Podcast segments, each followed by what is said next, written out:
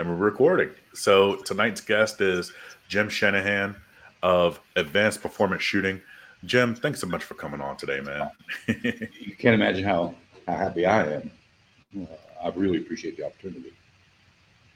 I'm I'm absolutely honored. I'm utterly honored. So, Jim here is when I first met him, it was in a class taught by Aqil Qadir and Tiffany Johnson. They were teaching a USCCA instructor class, and just about everybody else in the class was really kind of desperate to get their instructor career started with a nice baseline basic instructor certification.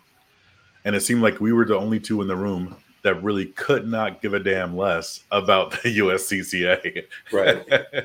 it was a, that class was a means to an end uh, for me, and it wasn't the means to get another instructor certification. Uh, it was a it was a way to meet Tiff and Ack and and ask uh, ask very specific marketing like questions. It just took me seven and a half hours to get there from where I'm at. Man, and I think that's incredibly humble. You know what I mean? Like, I mean, just going into a little bit of your background, um, Army drill sergeant, um, Army Green Beret. Uh, how long did you serve? Like, no, I was I was never a special forces guy. I got a great opportunity to work with a bunch of bunch of them, but I was never a special forces guy. My apologies. I'm sorry. I didn't mean to misrepresent. No, so, not at all. It, and I hope there's nothing. I, I, would hope to think I'm very. I try to be very, very careful.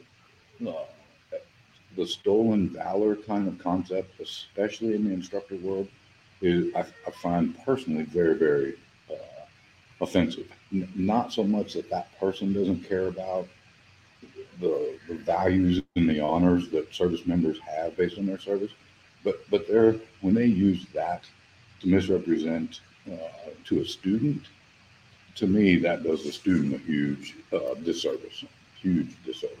I had, a, I had lots of opportunity to work with 10th group guys, first group guys, fifth group guys, uh, but I purposefully made the decision to not go that route. So, um, can you tell me a little bit about like what you did before you started instructing, and you know, like how you got onto this track? It, well, I joined the army in 19. I, I don't know if I should tell them what year I joined the army. 1984, right out of high school, I joined the army there was never much of a doubt that I was going to make the Army a career.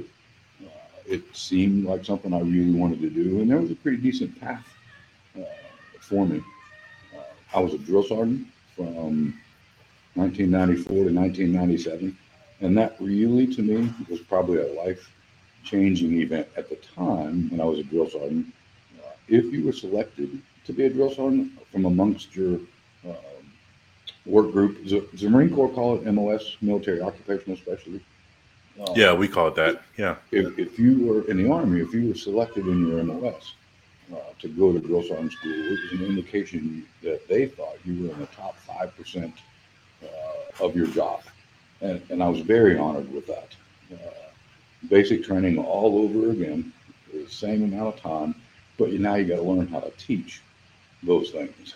Um, I, I wasn't even through my first cycle with basic training privates before I realized that I wanted to do that for as long as they would let me do that. And I volunteered for the third year.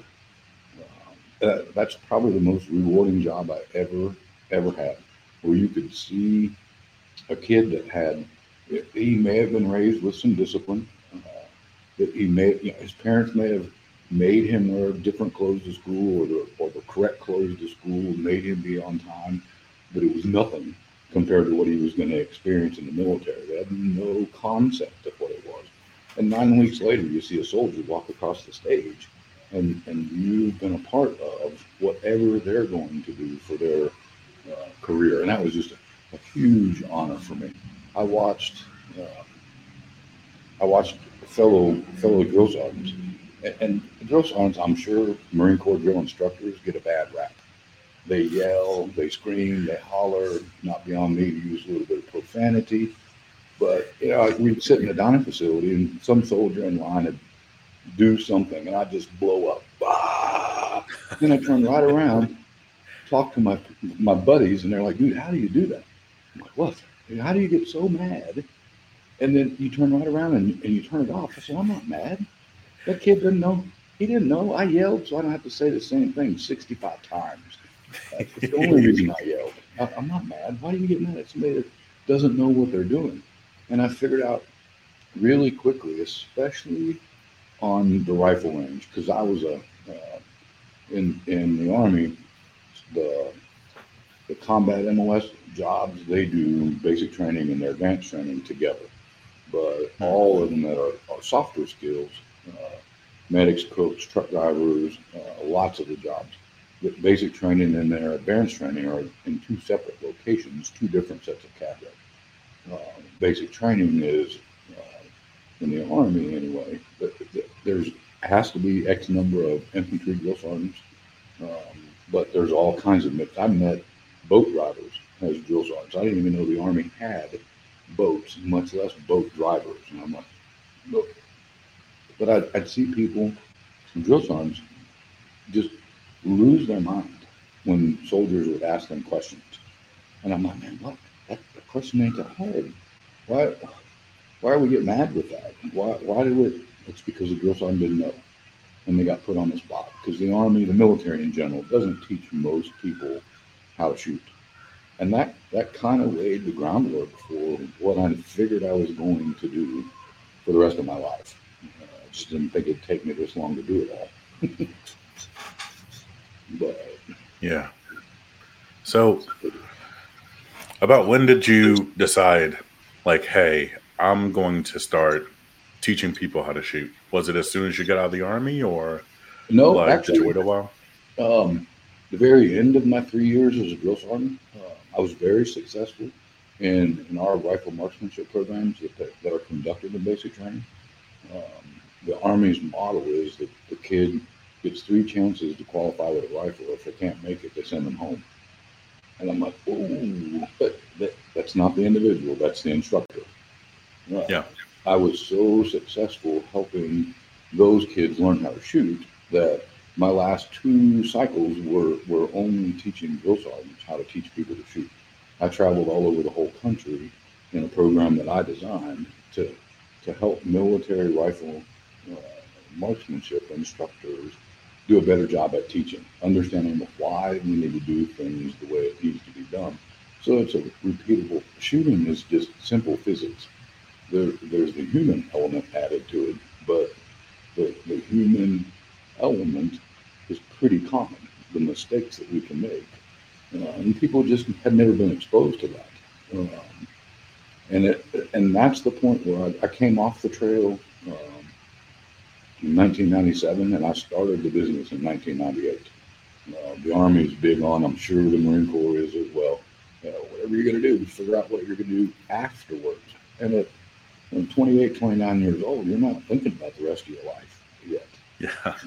So I started the company in 1998, uh, bent on uh, going to do firearms instruction. I've had some retail um, adventures along the way, but that gave me a good uh, 2000, 1998, and I didn't retire until 2005.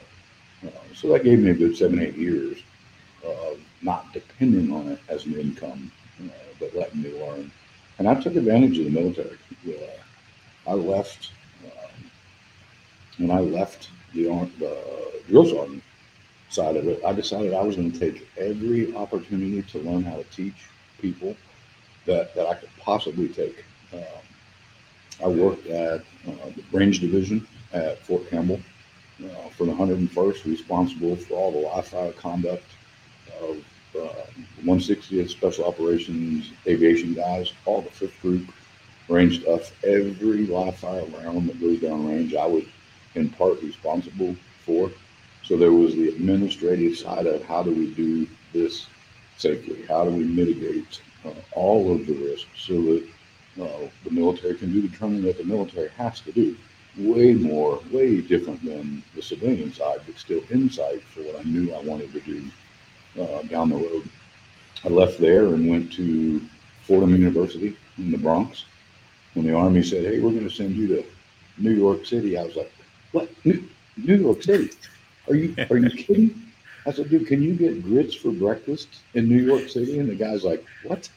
And I said, Can you get free tea in a restaurant? And he said, What are you talking about? And I said, See, you don't know what you're doing. But I really enjoyed my time uh, in New York City. And I taught at, um, at Fordham University, right across from the zoo in the Bronx, uh, right down, uh, right next to Little Italy, biggest small town uh, in all the world, guaranteed. Um, but I learned a tremendous amount about teaching, teaching at the university uh, level. Things that you can say to a basic training private or a student that might be paying for your type of training aren't necessarily the same things that you can say to a college level student who's tens of thousands of dollars in debt trying to learn what you're trying to teach them. Uh, so a whole different approach. Uh, and I left that and came back to Fort Leonard Wood um, where I was actually a drill sergeant, and I grew up not very far from here. Uh, and I took over uh, a large training directorate. Uh, had like you know, 130 or 140 civilians that worked for me, all instructors. Uh, wow. Few, maybe 110, 120 uh, service members that worked for me, and we taught. Uh, I oversaw the teaching of everything from all of the, what we call the Common Core skills um, yeah. In all kinds of stuff for um, lieutenants and captains as they go through their basic and advanced course, uh, for engineers, chemical, and military police officers, uh, as well as a big chunk of the enlisted side of that, to include the program that teaches Army instructors how to instruct. So all of the all of the ins and outs, the how's training designed, how's it developed, how do we test uh, those individuals that we train, how do we test uh, the material that we're actually going to teach from inside of that. Um, so I, I, tried to learn as much about teaching from every aspect that I could possibly think of.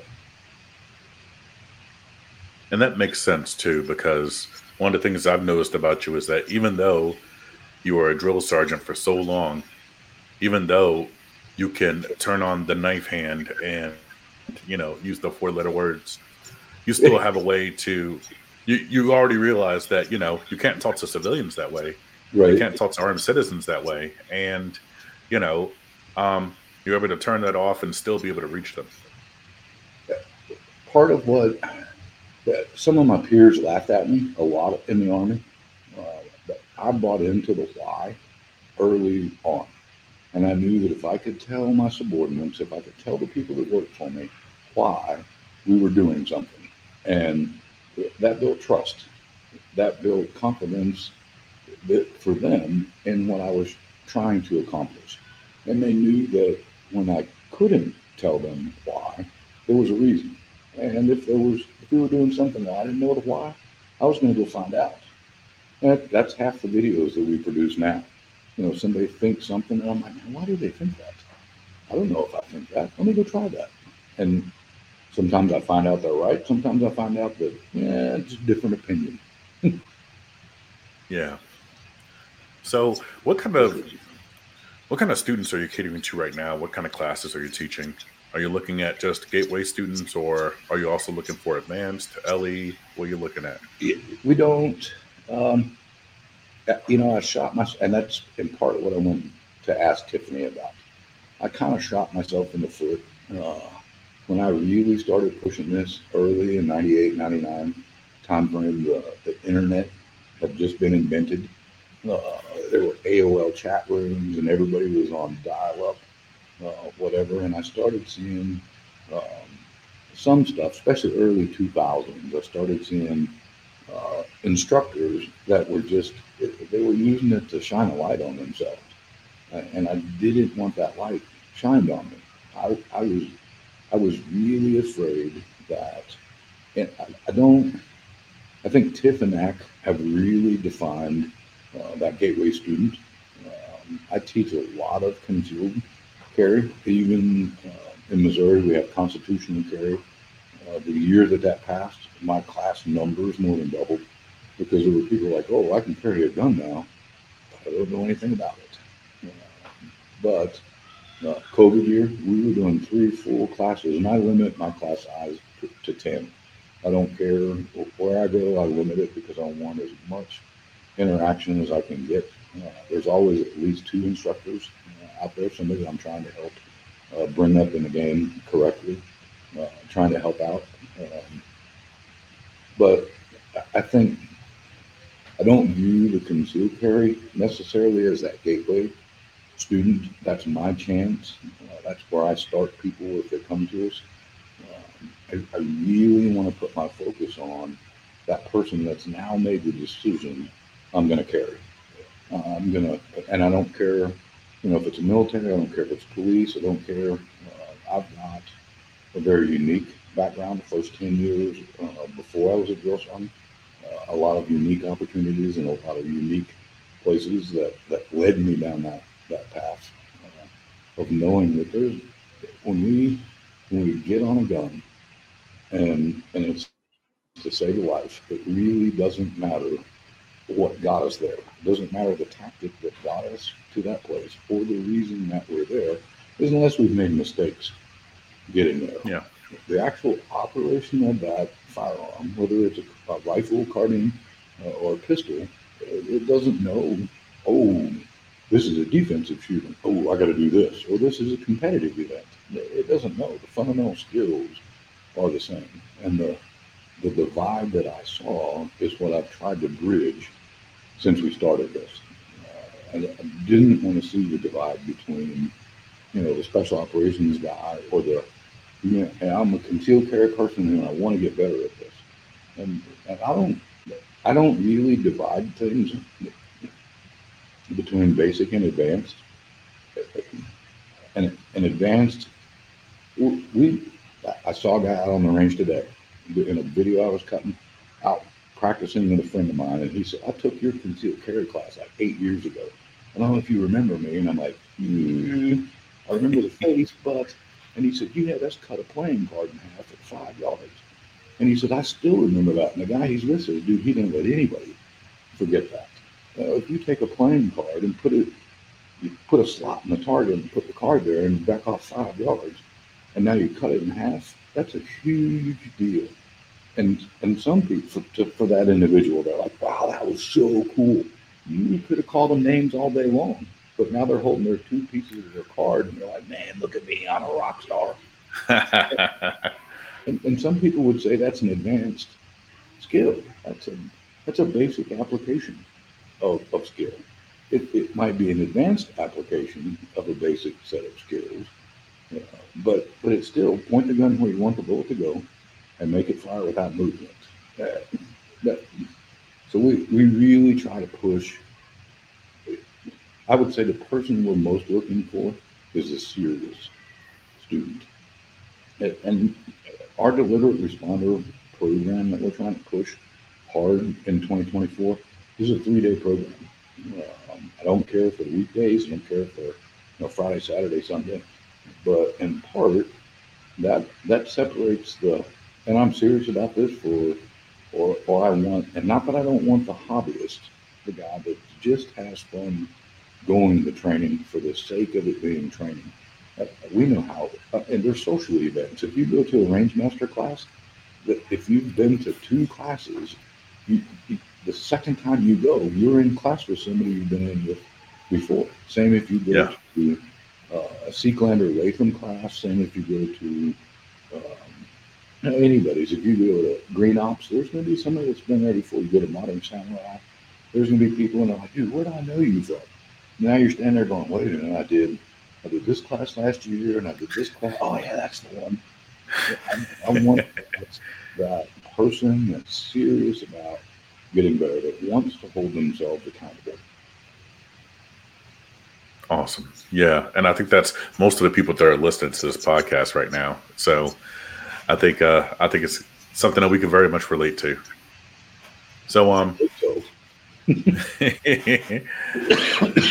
yeah. So speaking of this, right? Um so I think earlier in uh like late 2023 there was the uh the Rangemaster uh professional trainers symposium, right? Mm-hmm. right? And um, I tell you what, like it seemed like there were some super bright minds in that room. Um, Oh. Would you mind talking about some of your takeaways away from that? Um, I, th- I think I'm probably still on cloud nine, having been selected as one of the people. I don't even want to know how many people were above me that said, "Man, I can't make it for my name to come in line." Um, but I think, I, I think the guys that got to speak at that, as, well as the folks that were just there to, to be a part of it, I think all of us sat around like, "Holy cow! How? Did, what did I do to get to be here?" Uh, it was such such an honor uh, to be there. Um, I have a horrible affliction. You know, I've smoked my whole adult life, and most of the time when you go uh, to anything, the smokers are outside by them by themselves. And there's another very well-known instructor who had a speaking part of, on, in that. And the first break we took, I'm outside smoking with him, and I'm like, I never thought I'd be in a class with this guy, much less outside talking to him while while I'm smoking. Not that there's anything good about smoking. I'm not saying that at all. Um, Literally smoking and joking. oh no kidding. Um, and to, uh, just to be Lynn and Tom Givens are such great people. Anyway, uh, I mean they're just. I'm so honored to to call them friends, and then to get invited uh, to that, to see that family-like adventure, and that's there's three generations of firearms instructors represented in that 30 person, 34 people, I think, total uh, there from, um, I think, I can't remember, there was a little bit of an argument between Tim Kelly and Lane Fair, which one was the youngest one. Uh, and I looked around the room and I said, yeah, I don't, I'm not the oldest and I'm not the youngest. So I'm just going to sit here and be quiet for a minute. Uh, but but um, it, it it ended with, hey, should we? Was there value in what we did, and should we do this again? Um, and everybody, oh yes, absolutely. You know, there's lots of talk. How do we? An, an estimate, and if I get the numbers wrong, I hope the guys will say something if they watch. Um, we're like ten thousand something firearms instructors right now, people that can legitimately call themselves an instructor. Uh, I, I couldn't even calculate how much, uh, how many hours I have sat in the seat to learn to be an instructor. Most of the people that we see now calling themselves that, it's a two day class. Uh, and and it, I know in Missouri, the NRA instructor program is what is written in the state law is one of the things you have to have in order to teach concealed carry. USCCA is approved, but it's not by name written into the law. And in those guys, there's no oversight. There's no uh, holding them accountable. They're not required to do an apprenticeship uh, like program. And there were talk, you know, how do we, how could we do more? What could we do to, you know, I don't think any of us really want to discourage them from being instructors. We want to lift them up to get them to be the best instructor that they can be.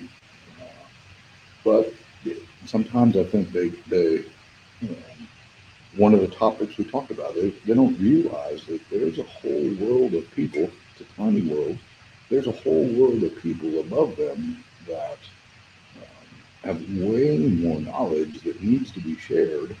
And the people that it needs to be shared with are the ones that need it the most. Most guys think, and, and I had several sidebar conversations, most of the people that were there are not teaching that basic concealed carry program. They're they're beyond that. Uh, competitive, uh, high end classes, those kinds of things. They're teaching instructor classes, and I really believe that, that I don't I don't want to see oversight. I don't want to see a governing body step in. I don't want to see any of that. But the the mom, the single mom that realizes that, that we live in a crappy world and she might need to have to protect herself and her kids, she needs the absolute best instructor that she could possibly find. She doesn't need the guy that just learned how to to do that thing. She needs the guy that that has forgotten more about running a gun and the tactics of running that gun in a defensive setting, than then they have time to teach them. And you know, I think um, Karl Rehn has a, uh, and we brought those points out, uh, an excellent study where it says one percent of the gun owning population is out doing anything beyond a basic level of training. And, Yeah. Uh, for most of those, lots of those, it's it's just a concealed carry requirement. It's a it's a certification course that you know, it- who knows if it's squared away. It probably meets the state requirement, but the state requirement isn't very difficult in most states. And but they leave out of there thinking, man, I know everything there is to know, and I'm happy with what I. Yeah, no, you don't. No, you don't. We barely touched the iceberg, and I really think that you know our deliberate responder program. If I could get them in there and and introduce them to that concept, the highest standard possible, and the means to get to that that high standard for themselves. And then if they never take another class, I've given, I've done everything that I can do you know, to help them along the way. You know, I, I go to you know, concealed carry classes around here all the time. Just, Yeah. like, uh, and I watch that. I, I, I don't think they're lying on purpose. Sometimes I think, man, like, do you not know how to read? Can you not look at the state law and see what that actually says? Uh, I don't think they're trying to be misleading, but the student that is misled is misled nonetheless. So that that was probably one of the biggest takeaways. Uh, I've, I've always believed in in a very high standard. We should hold ourselves to the highest standard possible. Uh, the, the the Army's uh, non-commissioned officer uh, creed. Uh, when when I got promoted to an NCO very early in my career, I tried everything I could live that creed, the, the highest standard possible, and holding myself accountable. And, and I think that's what what I've always tried to do with the shooting side of the business, the teaching side of it. Uh, and and at the symposium, I was surrounded by people that also want to see that stand, that super crazy high standard, uh, because we can. I mean, that's the performance side of what we're doing. That you know, I I picked the word advanced very specifically when I named the company, but but more because it was the letter A, so it would show up early in a search if there were Hmm. alphabetical involved. But it was never Nice. advanced like beyond basic. It was advanced like moving the clock forward in the springtime for those places that change the clock every every year. It was moved beyond this thing, uh, and the performance side of it was long before we thought of performance shooting as what we're currently seeing. I was like, I'm probably, I don't remember if I made Grandmaster in 99 or 2000, somewhere in that ballpark. I know I lived in New York City when, when I did. Um, and, and I thought, man, if every, if every special operations guy, if every cop, uh, if everybody that carries a gun could shoot at a grandmaster level, oh, well, well, this would be a great world. Holy cow, the bad guys would be afraid to be bad guys. There's probably bad guys that might try to shoot at that level. And it's probably not realistic to to hold to have that hope, but to raise the standard as high as we can, I think, is realistic. So that's probably, and they're going to do another symposium.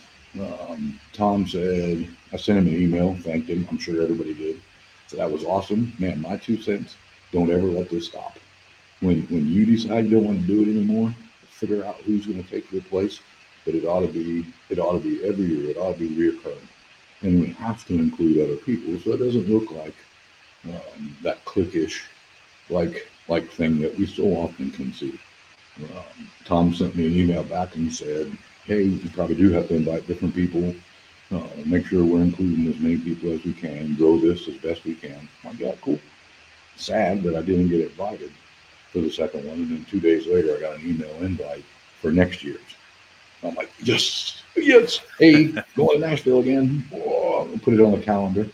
Um, and I know a lot more of the people that are going uh, next year. So I'm, I'm super excited about about that event. Just one more chance uh, to raise that standard just a little bit. Absolutely. Um, so I keep thinking back to all the decades of experience that you have. And I'm also thinking back to the young instructors that were in that USCCA class that that where we met.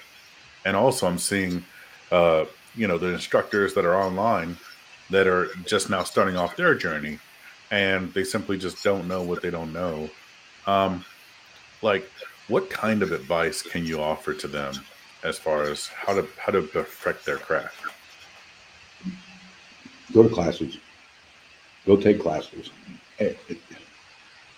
I look. I don't even remember how many classes I took last year. Uh, I got invited. Uh, I think I AI'd two of Tom's classes. One was a five day uh, class. And when I say got invited, I'm like, hey, if you need any help, let me know. And he's like, yeah, you're, you're sure. Okay, I'll be there.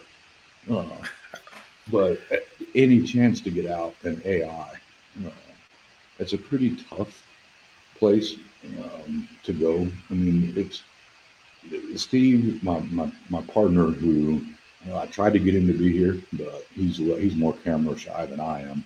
My, I've been married to the same woman for 35 years. She said I have a face made for radio. And I was like, no, this is a podcast. There's video. And she goes, oh, you're screwed. Uh, that's love right there. but my my style of teaching um, goes back. I, I, tell that story um, to people that are interested in in why I teach the way I taught or teach. Um, I was raised in a Nazarene church. My brother's a Nazarene minister in Billings, Montana. Uh, my church is a very old church. Uh, when one of the guys that would routinely get up and sing, if he wasn't if he wasn't 142 years old, he was he was close to it. Couldn't carry a tune in a bucket, but he'd get up and sing every chance they got. I I don't remember ever seeing a choir in our choir loft at church ever, and it was not a mega church by any means. If we had 130, 140 people in a service on Sunday morning, that was a big deal. Um, and I, I, grew up an hour and a half from Kansas City, something like that. Uh, and one day, one of the church choirs from Kansas City, from another Nazarene church, came down and sang. And that choir loft was swaying back and forth, and the, holy smoke, I never, ever heard music like that in a church and the choir director is up there and he's dancing. And you're not supposed to dance in, in the Nazarene religion when, when I was uh, of church age. That's kind of a, he's dancing and, and they're swinging and singing, and he'd call out some lady from the middle of the choir loft and they'd empty half the loft. She'd come down to the front, she'd sing her solo, and then she'd fill back in on the end. And then he'd pick somebody else and they'd empty out the other half of the choir loft and she'd waddle around, come out to the front and sing. And I'm like, and I'm probably 15 and 16 years old. I'm like, why wouldn't I put the solo artists out on the end where they don't have to empty the choir loft for them to get there? And I asked the choir director in the little dinner we had for him afterwards. He said, I don't know who they're going to be. I don't know who the solo artists are going to be. I, I expect them to know the song and to be able to perform when I call on them. And I was like, holy smoke. And that's how I try to bring the guys that have expressed interest in teaching with or for me, that's what I, I tell them. You hang out as much as you want. Hang out, hang targets, do whatever. I'll do everything I can. I, I said at some point, I'm gonna I'm gonna call on you, and I'm gonna expect you to get out front.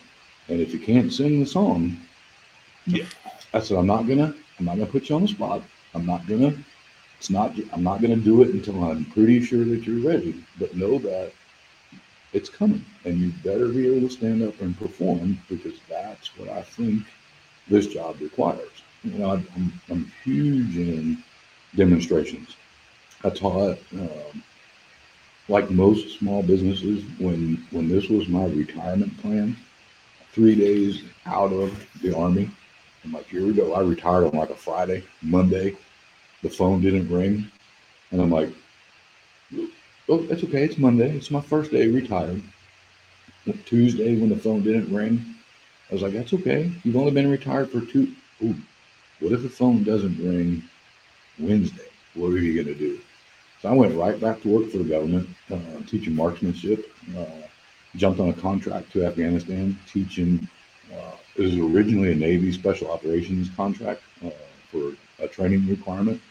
Uh, they referred to us. They ended up hiring a couple more than they thought, but they referred to us as a six million dollar man for what they wanted. The, the, the government came back and said, dude, if you're going to get that, it's going to cost this amount of money. They didn't pay me nowhere near that. Uh, but I had an excellent training opportunity uh, for uh, close to 18 months in Afghanistan, and then came back and taught Department of Defense SWAT teams at Fort Wood for another eight years before then I thought the business was ready to stand on its own two feet you know, and really do uh, something. So the guys that the guys that think they're gonna uh, quit whatever it is they're doing that's making money and they're gonna go teach, oh, that's a tough that's a tough road to hoe. There's there's literally probably for most of them 15 or 20 years worth of experiences that that they have to be able to tie together before I think they're probably really ready to uh, to teach. Uh, some of them can do it. Uh, Tim Hare is a great example of somebody. Uh, oh yeah, he he ties a lot of his previous life into what he's doing. Uh, very passionate about it. I don't remember.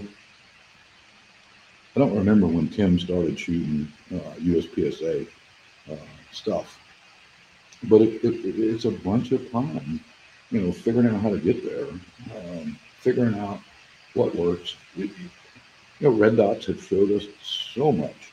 The guys that we, one of the huge divides with the instructional side now are dots versus irons. Yeah. All, all either one of them does is tell you where the gun's pointed. That's all it does. It doesn't point the gun for you. It, it it's not like oh, and it makes a lightsaber kind of sound. It just tells you where it's pointed. And all the all of it, I was a huge front sight focus guy, huge front sight focus. I have shooting glasses that have reading lenses. And then for when I started getting a little bit older, and I'm like, oh my god, my front sight's a little bit blurry. Holy cow! We could have been target focused 150 years ago. We just didn't know it. Sometimes you need a little bit more precision inside of it, but we could have been target focused a long time ago. And dots didn't show a lot of us that for a very long or without the dot, we didn't see that for a very long time. Uh, guys weren't paying close enough attention to know what they were really. Doing. Rob Leatham in an interview said, "I've been doing that for forever, and I was embarrassed to tell anybody for fear they'd laugh at me." Dude, you're Rob Leatham. Who, who's going to laugh? First off, you're huge. You can shoot really good. Uh, you can keep them from laughing at you. but uh, Seeklander and I, Michael and I are good friends. We were B class shooters uh, back in the day 97, 98, 99 time frame. B class shooters. Uh, both of us in Tennessee. Um, Emmanuel Bragg, B class shooter with me trying to figure things out. Blake, I think I think Robbie Leatham was born a grandmaster. I'm not sure, but yeah, when I shot my first IPSC match in 1986 in Berlin, the guys I was working with are like, "Hey, this is what we do on weekends because there's that's another training opportunity for us." So, and Berlin didn't have a whole. I was a pretty cool city to live in in the in the mid '80s, but you know, so I went to the range and I started in that. And there wasn't even there wasn't even master class there. It ended at A. Oh yeah, that's right. Yeah. And you yeah. either shot a semi, you either shot a 1911 or you shot a revolver. Once in a blue moon, you'd see somebody on like a Browning high power, uh, but that was rare. Uh, and no para ordnance, para ordnance hadn't even made their high cap frame yet when I first started into that, and nobody had really thought about putting a dot on a competition gun back then. Different world. And those are the experiences that the new uh, generation of instructors uh, coming out up, that's what they miss. one of the guys that got me so interested in teaching, probably more than he gets credit for, is, is one of my high school history teachers. Uh, he was just such a he, he's just such a good history teacher that I just wanted to sit there and just listen. Tom Tom Givens is his historical aspect to what he teaches in all the range master classes. To me, is so critical. You know, there's nothing new. But all this has been done for however many years we've been doing it. There was somebody, I don't know if David just learned how to throw that rock that slingshot or if somebody taught him, but but if somebody taught him, he was talking about the same fundamental set of skills. Hey, put your feet like this, keep your upper body straight, put your focus on where that's supposed to be. And maybe he was self taught, maybe he had a little bit of help, but the instructional side of it has historical importance that lots of the new guys are just missing. You know, go to a three day class and grab it and run. Uh, you know, and I think the it's it's interesting to me. I would like to know what percentage of people that are going to. Um, I don't. Last two years, maybe three years, I haven't been to a class. I think. I think Dave Spaulding was the last class that I went to that wasn't an instructor level classes. I see far more instructor level classes now because I think everybody that was going to take the not instructor level has already taken it. And guys are like, ooh, what I got to do now? Ooh, I'll teach an instructor class and go. And you you see so many people at, at like uh, range master classes that they stand up in their introduction and say, I have no no intent to start a business or to teach people other than friends and family. And I'm like, and if some of these little guys, and I don't mean little because they're small, I mean brand new, yeah. starting out in this, if they saw that, you, know, have you met a um, good friend of mine, Phil Fogel? Have you been? Yeah. Yeah. Oh, like I forget what class it was, but yeah, he was in a class. Soon to be 84 years old. And I'm like, the first class I was in with him, uh, I think was that Dave Spaulding class and he was just getting started. I'm like, okay, I'm gonna stay away from that guy. Uh, yeah, you as long as you keep him pointed that direction, cool. But he kept at it. At 80 something years old, the, the the next class we were in together was a range master. I think maybe the five day course, and he was on one extreme end of the firing line, had to move as the peer coach to the other end, and at 80 whatever, he's running down the firing line to get to his end. He's not running fast. He's running faster than I wanted to run. But I'm like, man, if these guys could see the level of dedication to learning, then they wouldn't wonder why we want that for them. Yeah. Yeah. Yeah. Yeah. That shirt right there on that guy. That I don't know where where Phil saw it, but I saw Phil wearing one, and I'm like, ooh, I gotta get one of them. And Steve, it, he finds everything.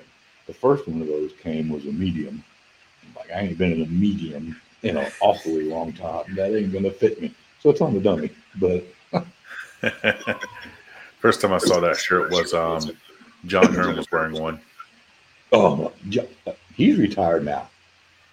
He's retired. John Hearne. Yeah, like last Friday was his. That's right. Official retired day. Yeah, you know what? He posted a video on Facebook with his last call. Yeah, and um, man, tell you what, like, like it that never gets old. No, that never gets old listening to those, you know. Yeah. Well, and, and I think, you know, I never. How, how long did you stay in the Marine Corps? Only nine years. It, uh, and I think that I don't. Probably most branches are the same. Uh, Fort Leonard Wood is the largest contingent of Marines outside of a Marine base anywhere in the world. Uh, I don't know if you knew that. There's a ton of Marines here. Wow. Uh, very well kept secret. On the, the team of uh, instructors I taught with when I taught the um, Department of Defense SWAT teams, each of the teams uh, were composed of three civilians, a soldier, an airman, and a Marine. And the Marines they sent here to help teach that were just super super cool Marines. Most of them on their way to MARSOC. Uh, that was just a stepping stone. Um, we, you know, I've got I wear hearing aids because I spent half of my life doing explosive breaching as a means to get teams into a building to help people. Uh, and Army's hearing protection wasn't always the same. But I think lots of times, uh, somewhere about the eight, nine, ten year window, service members start thinking, man, do I really want to do this for the rest of my life? Is this really what I want? I, I kind of thought about a career in law enforcement uh, and actually had a pretty good opportunity to, to go into CID. CID was very receptive at the time, and the infantry branch was like, we're not going to let you go. We've spent way too much time and money in your training, and it's no. And I'm like, well, you just get out of the army. And they're like, it's cheaper for us if you get out than it is if we let you go do something else. What? I stayed. I stayed for another 11 years after that. Um, but I, I think that whether it's a military retirement, whether it's a law enforcement uh, retirement, John and I were talking, uh, I think at the symposium, uh, and he was considering it. Yeah, and when was the symposium? October, I think. He was think so. Yeah. I think it was middle or end of October. I don't think it was November yet. It wasn't. I don't think it was Thanksgiving and Christmas yet. Uh-uh.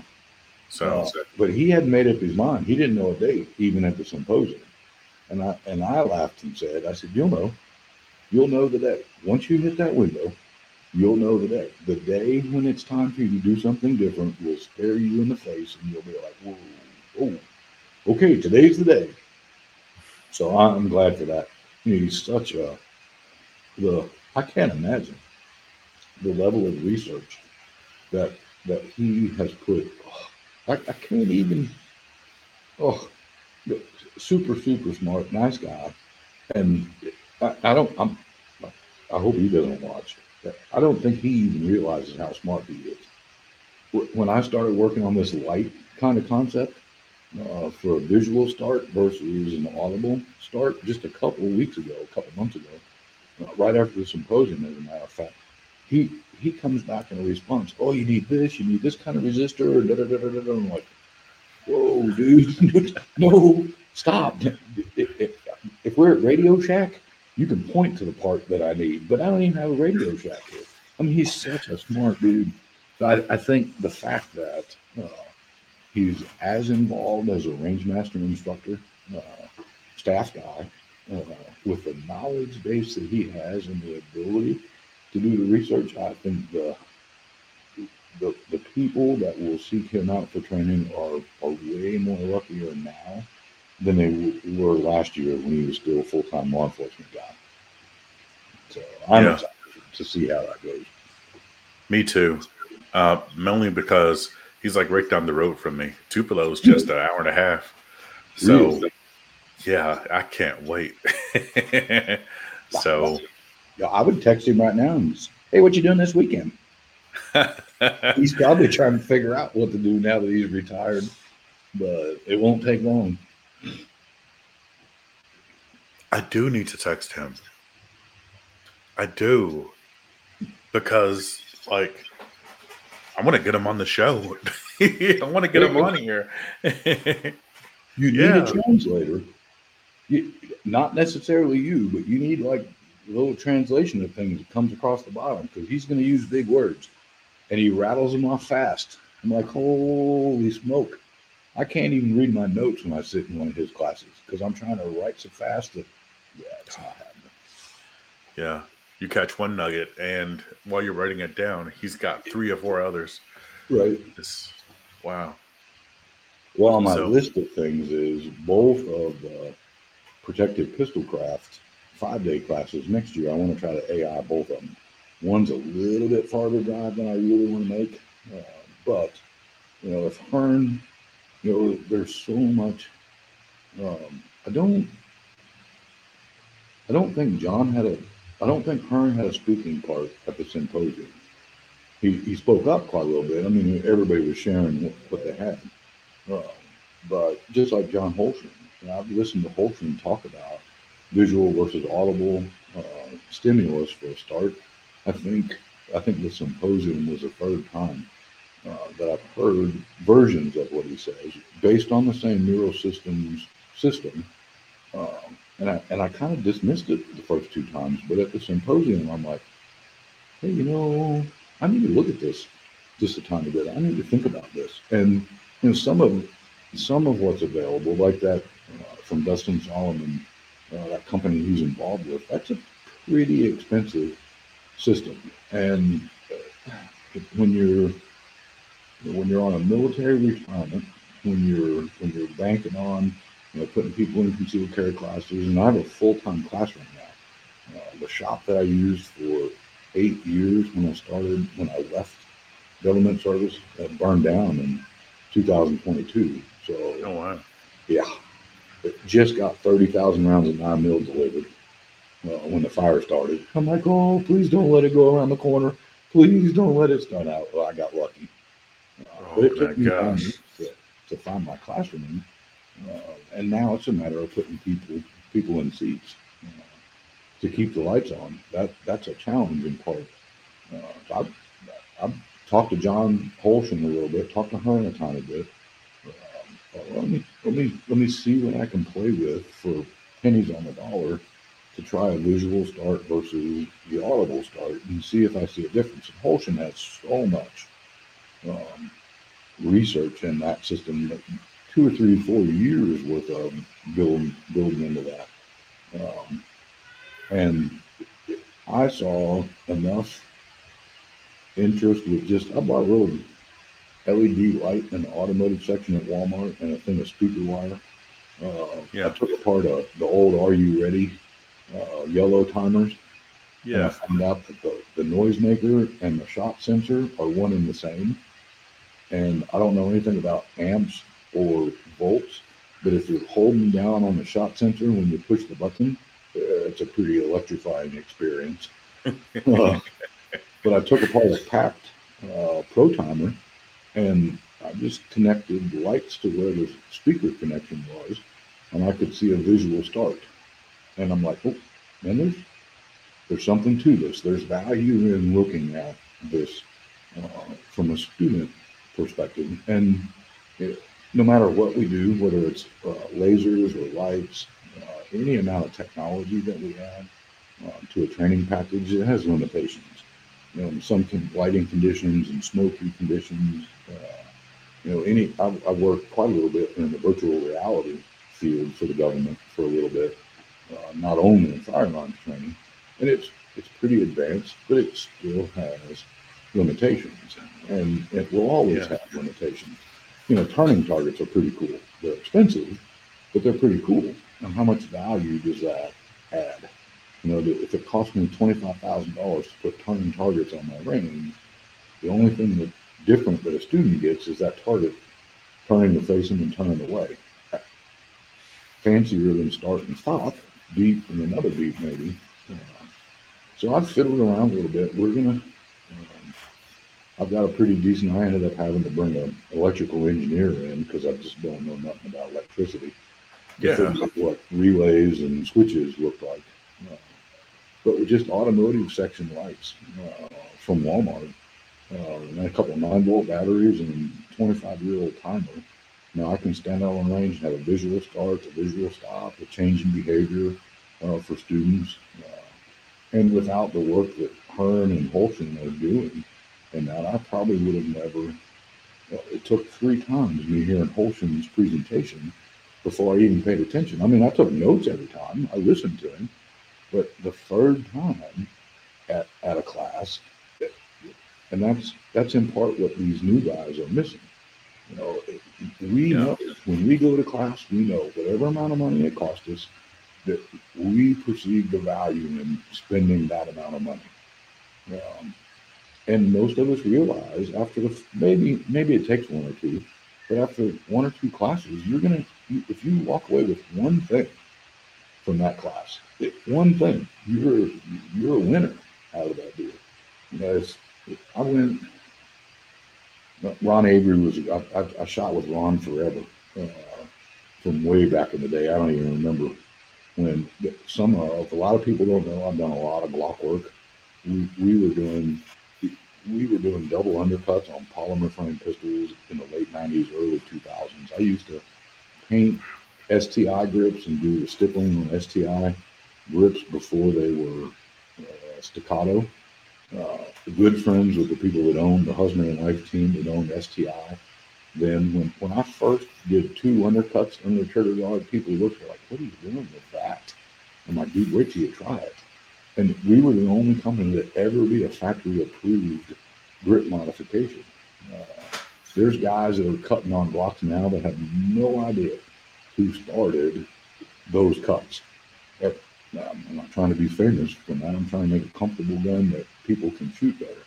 And yeah. Ron Avery come by. I've known him for a while. He's like, "Hey, you really want to make it comfortable? Cut it right here and right here."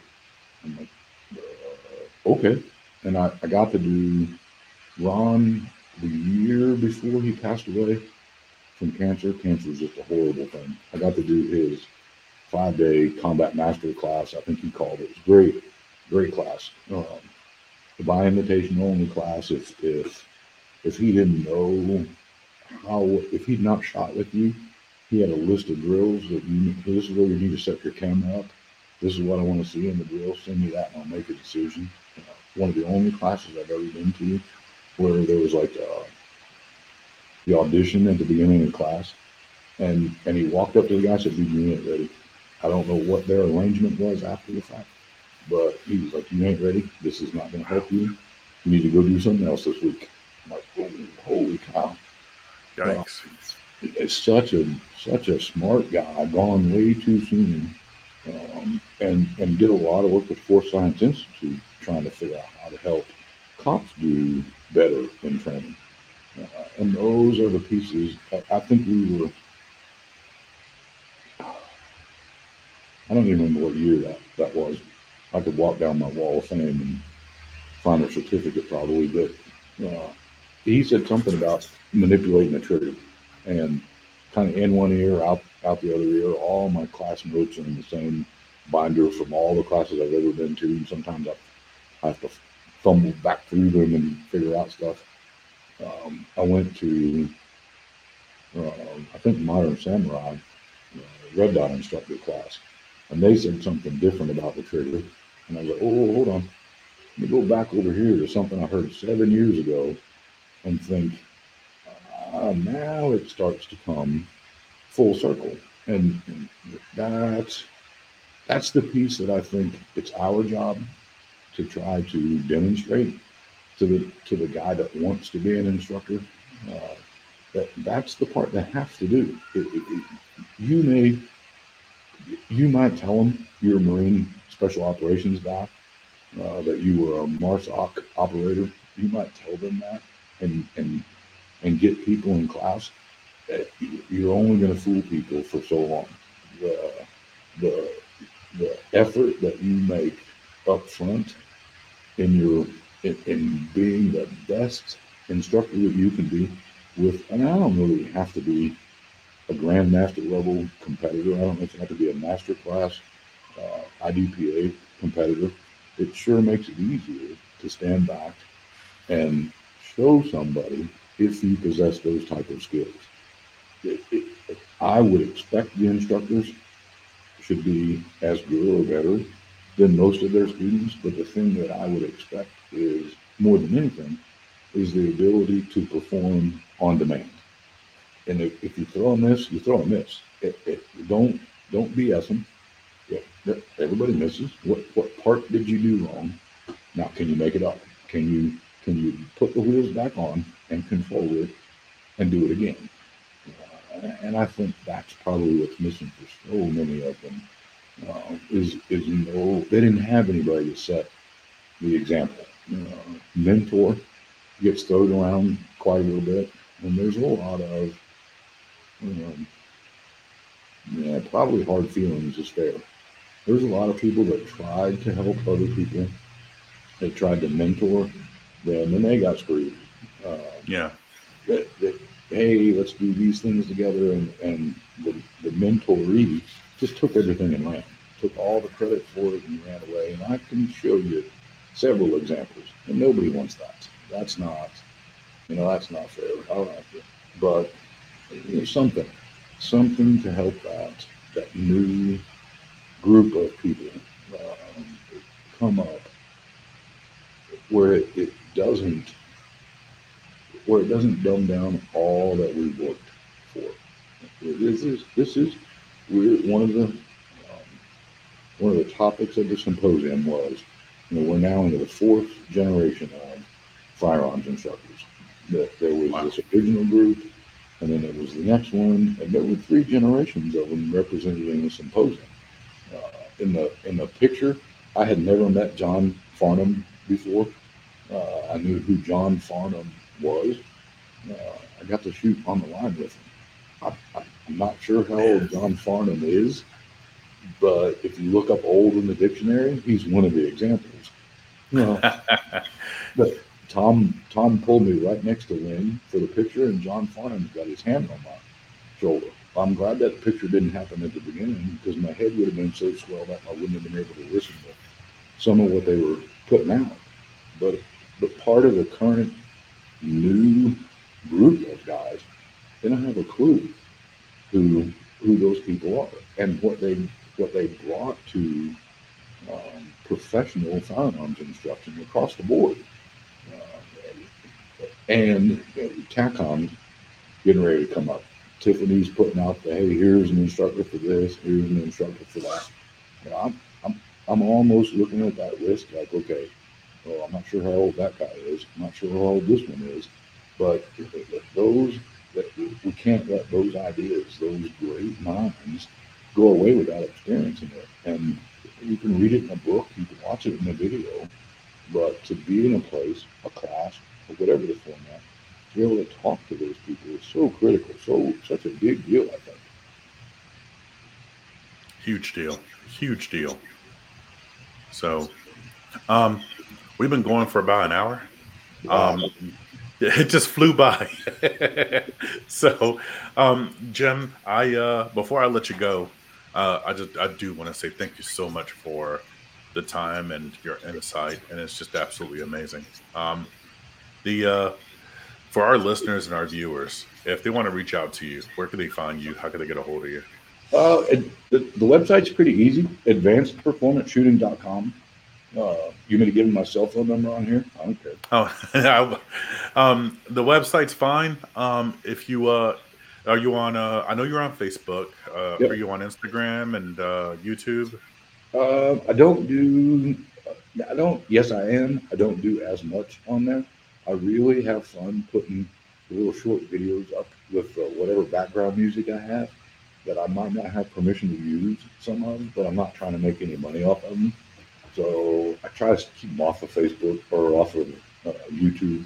So, yeah. but it, it's pretty easy to reach me from Facebook. Uh, shoot me an email. Find me on what the Deliberate Training Group uh, 2.0 uh, is working pretty hard. I'm trying to help a bunch uh, with some of that, uh, which I think is God bless you. and that, and and that's our big push for the year is our deliberate responder package. I'm not a first responder uh, an immediate responder. That's that's there's no thought. An initial responder. Ours is that deliberate responder concept. I am here where I'm supposed to be, emotionally and physically prepared for those things through training to be able to respond if that's what I have to do. And I don't care what the motivation for learning that is. We're going to do it in a two-day program uh, as well as a three-day program. Three-day would be my preference. They're priced identical. Uh, I didn't even raise the price for the three-day program because it's I'm wow.